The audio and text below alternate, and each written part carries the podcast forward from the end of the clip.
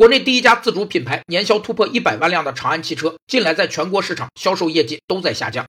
重庆地区一家长安系经销商指出，在经销商渠道的管理和扶持上，与吉利等竞对相比，长安汽车还有一定差距。制造商为实现公司分销目标而对现有渠道进行管理，以确保渠道成员间、公司与渠道成员间相互协调和通力合作的一切活动，被称为渠道管理。分为绝对控制和低度控制两种。绝对控制是指企业能选择其产品销售的营销中介类型、数量和地理分布，并能支配这些营销中介的销售政策和价格政策。某些生产特种产品的大型生产企业可以实现绝对控制。低度控制是指企业对中间商提供支持协助来影响营销中介，表现为向中间商派驻代表或与中间商展开多种方式的合作。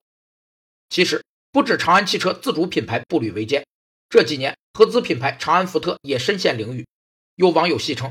百年福特毁于长安。